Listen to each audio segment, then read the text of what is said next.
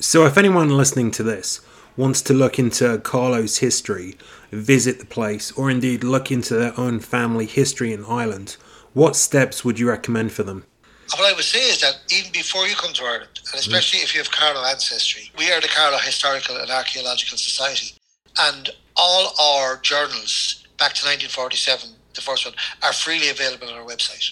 So anybody can actually read the history of Carlow there. We also have connections to, say, historic books that are now out of print Mhm. on Carlow. So we have, I suppose, the most important one for Carlow history is is the history of Carlow by Ryan, John Ryan's history, published in 1833, which is, is, is huge history. But there's loads of other books in that as well on it. Also, if people are interested in the genealogy, or irishgenealogy.ie is the state genealogy site and it's free to use. So there you can actually look at the state records, So you can look at birth, deaths, and marriages from the mid 19th century. So mm-hmm. you can do a lot of work there. And then there are a number of pay sites, like uh, we have Ancestry and sites like that. But there's a site called Roots Ireland, mm-hmm. which is all the Catholic, most of the Catholic baptismal and wedding registers available for a fee. You, mm-hmm. you can you sign up for a month or that. We don't, if you're of Catholic heritage, it's very hard to find church death records because the Catholic Church didn't keep the death records, the burial records. But if you're Church of Ireland, you can. And actually, if you're Church of Ireland and you have Carlow history, um, St Mary's Church in Carlow is the second oldest set of church records available, and they're available on that Irish, Irish genealogy site to go back to 16, the 16, 1600s. So there, there's a wealth of information there.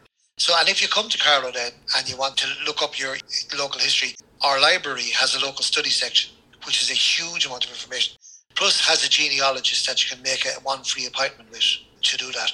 And our website, carlowhistorical.com, there's a guide on that to research in Carlow history, if, if anybody's interested.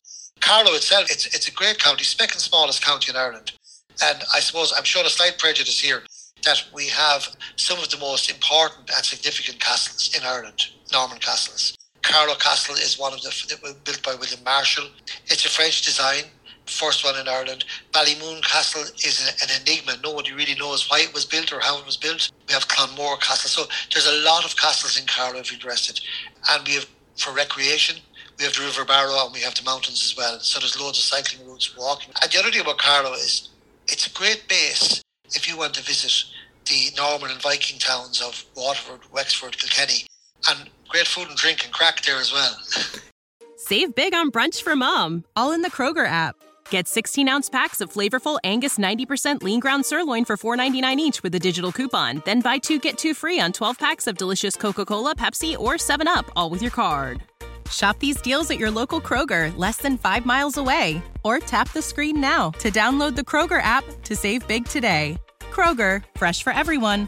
Prices and product availability subject to change. Restrictions apply. See site for details.